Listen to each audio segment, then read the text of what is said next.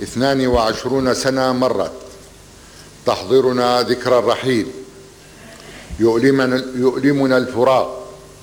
ويزدهر فينا الوفاء. إنها ذكرى رحيل القائد المؤسس حافظ الأسد. مرحبا وأهلا فيكم باستعراض أحداث اليوم. الجمعة 10 حزيران عام 2022 وبدنا نقول قائد مؤسس بده يكون الدولة اللي أسسها مستمرة مزدهرة متقدمة تؤمن الرفاه. والعيش الرغيد للمواطنين اللي فيها ولكن بعد 22 من وفاة حافظ الأسد ما فينا نقول أنه كان هو مؤسس للدولة السورية أو لسوريا الأسد كما يعرف عنا. اليوم بعد 22 سنة الحقيقة وهذا الواقع اللي عم نعيشه انهارت هذه الدولة تماما وما بقي منها إلا الاسم. الاسم المرتبط باستمرار نظام سياسي ضعيف لا يمتلك أي قرار على الأرض السورية. يعني هذا هو الموضوع حتى يعني مبين وبشكل موضوعي بدون شتائم أنا ما بشتم. في كثير ناس بيحاولوا يستفزوني بالتعليقات. أه الحقيقة وهذا على الهامش يعني بس 20 ثانية. الصحافة المحترفة تستخدم الألقاب يعني في مكانها. أه حتى إذا بتلاحظوا في بيعملوا لقاءات مع مجرمين وحتى مرتكبي أه جرائم حرب بيقولوا له السيد فلان الفلاني. بالصحافه المحترفة هكذا تجري الأمور. آه، موضوع الرأي الشخصي هذا مختلف. أنا إذا بدي حدا عم يعمل معي لقاء وقالوا لي شو رأيك بفلان أو فلان وقتها ممكن أعطي رأيي بصراحة. ولكن في سياق التسجيلات يلي أنا أحرص إنه تكون تسجيلات محترفة وتركز على المضمون وليس على الإثارة والشتائم و يعني إثارة عواطف المتابعين راح أستخدم القواعد المعروفة في الصحافة المحترفة. هلا إذا بدي قيم أنا موضوع آه، حافظ الأسد ودولة حافظ الأسد وإنه هو قائد مؤسس وما جرى بعد وفاته، الحقيقة بعد كثير من التأمل والتفكير والقراءة العميقة. ويعني آه، مراجعة ما حدث خلال العشر سنوات الأخيرة وال20 أو 22 سنة الماضية. فيني آه، وهي قراءتي الخاصة إنه انهيار الدولة السورية كان مع وفاة حافظ الأسد، دوله سوريا الأسد أقصد. يعني لأنه هو يقول باني سوريا الحديثة ونحن بنقول أنه هي سوريا الأسد لأن هي سوريا هو طبع بطابعه. وأعتقد بأن الغرب والقوى العظمى وعلى رأس الولايات المتحدة الأمريكية كان عنده يقين من قبل وفاة حافظ الأسد أنه سوريا الأسد لا يمكن أن تستمر بعد حافظ الأسد.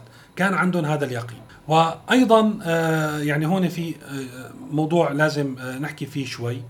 بأنه من خلال آه، وقت صار هذا الشيء بسوريا قرينا كثير قرينا التاريخ وقرينا الوثائق وقرينا كيف تدير الدول العظمى آه، شؤونها الخارجية في كل مناطق العالم. ومنها آه، سوريا واطلعنا على مراسلات وملخصات ودراسات. الحقيقة الدول الكبيرة الدول العظمى الدول اللي لها مصالح في كل أنحاء العالم وتحافظ على هذه المصالح ما فينا نقول إنه هي تعامل الدول البقية ومنها دولنا إنه كإقطاعية. وبتعين مثلا آه، يعني هذا في في في العموم. وبتعين من عندها أشخاص بتقول لهم اعملوا هيك واعملوا هيك. الحقيقة هذا الموضوع فيه مغالاة ولكن هي تترك الأمور يعني تترك الأمور تسير ذاتيا لحتى توصل إلى نقطة ممكن تتعارض مع مصالحها وقتها بتتدخل لتعديل هذا المسار، طبعا هي بيكون عندها أدوات ضبط لحتى تمشي الأمور وفق تحقيق مصالحها أساسا، وإذا عم تتطور الأمور في هذا السياق ما عندها مشكلة وقت تتطور الأمور في سياق إنه راح يصير في ضرر بمصالحها وقتها بتتدخل. يا لتعديل المسار أو لحتى تستفيد مما سيحدث حتى لو كان هذا الحدث سيء. فنرجع لموضوع وفاة حافظ الأسد مثل اليوم بعشرة حزيران. بتوقع الأمريكان من خلال الدراسات ومن خلال مراقبتهم اللصيقة للوضع في سوريا وفي كل المناطق اللي لهم مصالح فيها كان عندهم يقين بأنه آه، آه، سوريا الأسد لن تستمر بعد حافظ الأسد، يعني حافظ الأسد هو الذي صنع سوريا الأسد وهذه الدولة بحاجة إلى مواصفات خاصة مو بإطار المديح ولكن بإطار إنه يوجد دكتاتور قوي قادر على السيطرة على كل السلطات، يمتلك من القسوة والوحشية لكي يقمع أي صوت آخر إلى آخره، هلا بعده كان راح تسقط هذه الدولة وتنهار، نحن كسوريين كنا من وقتها لازم نعرف. الموافقة والمباركة وعدم وجود آه، أي اعتراضات أو مشاكل في نقل السلطة من حافظ الأسد لبشار الأسد نحن أريناه غلط. نحن أريناه استمرار للدولة حافظ الأسد أو لدولة الأسد. ولكن الحقيقة لازم كنا نفكر أنه لماذا يمكن أن آه، يمتلك بشار الأسد قدرات ليدير دولة حافظ الأسد بكل التعقيدات الموجودة فيها الداخلية والإقليمية. هذا الشاب يلي اضطروا يعدلوا الدستور ما كان وصل عمره الأربعين سنة لا يمتلك أي خبرة سياسية لا يمتلك أي دراسة في مجال السياسة. هو كان طبيب وطالب يدرس في آه، بريطانيا. لم ينشأ أساسا يعني عمره الواعي ما كان في بيت حافظ الأسد لحتى يمتلك الخبرة مثل آه، باسل الأسد. هو فينا نقول إنه هو غر ويمتلك من المواصفات الشخصية ومرة ثانية هذا الموضوع ما نو بشخصنة يمتلك من الغرور والعنجهية ما آه، يمنع عنه أي معرفة أو اكتساب أي معارف أو خبرة لحتى يستطيع في السنوات التالية أن يصحح المسار أو يقود سوريا كما قاد والده. فتسليم دولة سوريا بهالتعقيدات في هذا الظرف لشخص عديم الخبرة وإمكانياته الشخصية يعني متواضعة. ولا تصلح آه هذه المواصفات لرئيس دولة. هذا الموضوع كنا لازم نقراه إنه الغرب والولايات المتحدة الأمريكية هي تحضر لما بعد دولة الأسد. وبالمحصلة فينا نقول بأنه آه، الدول آه، أصحاب النفوذ أو الدول صاحبة النفوذ في المنطقة.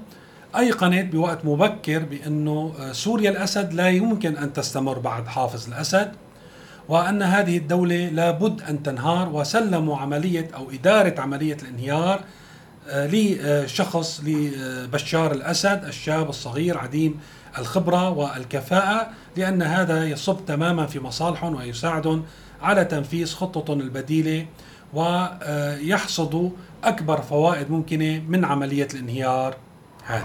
خلينا ننتقل شوي للشمال. آه، بدها تصير العملية التركية في سوريا ولا ما بدها تصير؟ يعني الموضوع صار له جمعة وعشرة أيام.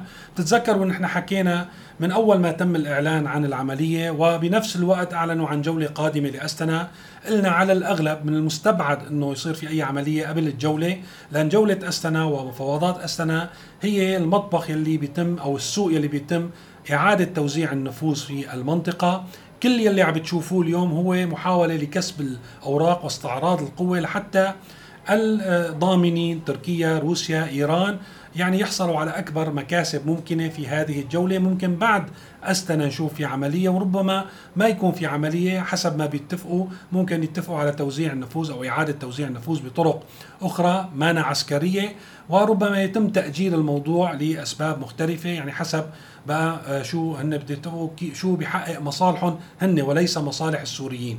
لا معارضة ولا موالاه هلأ كان في قراءة آه، لبعض المحللين خاصة بعد ما صار في دوريات أو طلعت دوريات روسية وبرفقة عناصر من الجيش السوري على الحدود الشمالية آه، لسوريا مع تركيا أنه روسيا تحركت في مواجهة العملية العسكرية التركية. ولكن تفاجأنا اليوم أنه أيضا في دوريات روسية تركية مشتركة في مناطق شمال شرق آه، سوريا وبالتالي هذا بيأكد أنه كل ما يجري اليوم ومنا تسيير الدوريات هو تثبيت الأمر الراهن أو الواقع الراهن إلى بدا أعمال اجتماعات أو اجتماع أستنا القادم وإنه هذه الدول يعني روسيا والولايات المتحدة الأمريكية وتركيا وإيران تنسق إلى اليوم في في في سوريا. ما نتوقع أنه في دولة يعني حقيقة تقطع علاقاتها نهائيا؟ أنه اليوم لأن في توتر بين روسيا والولايات المتحدة الأمريكية بيقوموا ما بيحكوا مع بعضهم ابدا في سوريا. لا هذا الموضوع ما بيصير هيك بالدول. آه، وهون نحن عم نحكي على الخبرة السياسية والحنكة يلي لازم تكون عند القادة لحتى يحسنوا يحكموا بلدان فيها تعقيدات مثل آه، بلدنا. وبالتالي رح يتم تقاسم المصالح وتقاسم النفوذ. وفق قاعدة تحقيق مصالح الجميع ضمن مخططات ومشاريع معروفة يعني من من الجميع بيحاولوا يعني ياخذوا مكتسبات إضافية أو يتنازلوا عن بعض الأمور في آه، مقابل أنه يحققوا مكاسب في أماكن أخرى. آخر موضوع بدنا نحكي فيه اليوم أنه الأردن يسمح الخبر يلي أجى على الحرة الأردن يسمح بدخول مساعدات غذائية لمخيم الركبان بسوريا. يبدو خبر عادي ولكن الحقيقة هذا الخبر مهم وخطير. آه نرجع بنذكر بموضوع الأردن وسوريا. آه الأردن طبعا بالبداية لعبت دور بأنه هي فتحت حدودها ودعمت التنظيمات طبعا آه، وخلفها الولايات المتحدة الأمريكية التنظيمات المسلحة الموجودة في الجنوب وخرجت المنطقة كاملا عن سيطرة الدولة السورية. بعدين غيرت الأردن سياساتها من العام 2018 على ما أذكر وأغلقت الحدود وأصبحت أنه أي يعني عمليات نقل أو تجاوز الحدود لازم تكون بعلم وموافقة النظام. شفنا أنه في خطوات للتقارب بين الأردن والنظام السوري إلى وقت قريب. آه، الأردن تعتبر وهذا الموضوع أيضا حكينا فيه بعيده على السريع أنه مؤخرا أنه النظام السوري ما أوفى بتعهداته في الجنوب السوري على الحدود الشمالية للأردن وأصبح الأردن يرى في وجود الإيراني في تلك المنطقة عمليات تهريب الممنوعات والسلاح آه، يهدد الأمن آه، القومي أو الأمن الوطني للأردن بشكل مباشر وبالتالي أرينا تصريحات عن آه، يعني آه، قيام بعمليات داخل الأراضي السورية تشكيل قوى داخل الأراضي السورية لمنع عمليات التهريب والحد من النفوذ الإيراني في تلك المنطقة. وهذا أنبأ بأنه في تحركات ما راح آه، تكون بهذا الإطار. وأيضا كان في توقعات أو تصور بانه الأردن ممكن ينشئ ما يشبه المنطقة العازلة بمعنى تكون منطقة منزوعة السلاح للأردن والولايات المتحدة الأمريكية حرية التحرك فيها لحماية الحدود الأردنية. هلأ هذا الخبر يسمح بدخول مساعدات آه، لمخيم الركبان. مخيم الركبان طبعا هو بمنطقة التنف يلي هي منزوعة السلاح يلي أيضا حكينا عليها وتمتد بقطر 55 كيلو متر تحت السيطرة الأمريكية المباشرة ضمن المنطقة في معبر للمخيم يلي يمكن اليوم في 20 ألف شخص هو بحالة إنسانية سيئة للغاية كان محاصر لأن الأردن توقفت عن إدخال المساعدات بدون موافقة النظام السوري والنظام السوري ما كان يسمح بوصول المساعدات لمخيم الركبان. اليوم وقت أدخلوا المساعدات بدون موافقة النظام السوري يعني هن عم يعيدوا للسيناريو ما قبل 2018 يعني هذا إشارة ورسالة مباشرة أنا بعتبره تهديد للنظام. إذا أنت ما تصرفت على حدودك الجنوبية نحن رح نرجع يعني لنظامنا الأولي وإنه مع الولايات المتحدة الأمريكية رح نتحرك وما نعتبر إنه هذه الحدود أنت مسؤول عنها ونتحرك بهذه الحدود كما آه، نشاء. اليوم دخلوا مساعدات إنسانية بكرة ممكن يدخلوا أمور ثانية وتعود الميليشيات المدعومة من قبل الولايات المتحدة الأمريكية لكي تكون صاحبة القرار والنفوذ في الشريط. الحدودي وطبعا هذا خطر كثير اليوم غير قبل 2018 لأن اليوم في وجود إيراني كثيف في تلك المنطقة وما بنعرف حقيقة شو بيصير بالنتيجة، النتيجة المتوقعة هي الصراع ودائما تعلمنا الصراع على أرضنا يعني بين قوى خارجية على أرضنا يحقق مصالح الأطراف على حسابنا وعلى حساب مصالحنا نحن السوريين. هذا كل شيء بدي احكيه لليوم. آه، أول شيء بدي أتشكر آه، من آه، كام يوم أعلنا عن افتتاح متجرنا على الإيباي. وجربنا حطينا يعني كمية معينة من تذكار من سوريا يلي هو اللوحة في الليرة الورقية. والحقيقة يعني بعد أقل من عشر دقائق تم يعني بيع كل الكمية آه، من قبل داعمي القناة ومتابعينا. فشكرا لكم. وتنحط الدفعة الثانية راح آه، يتم إعلامكم ونحن بإطار تأسيس متجر راح يكون في كثير أمور يعني جميلة ومشغول عليها من التراث السوري ومن التراث المنطقة. شكرا لكم مرة ثانية. شكرا. لدعمكم وإلى اللقاء في تسجيل قريب.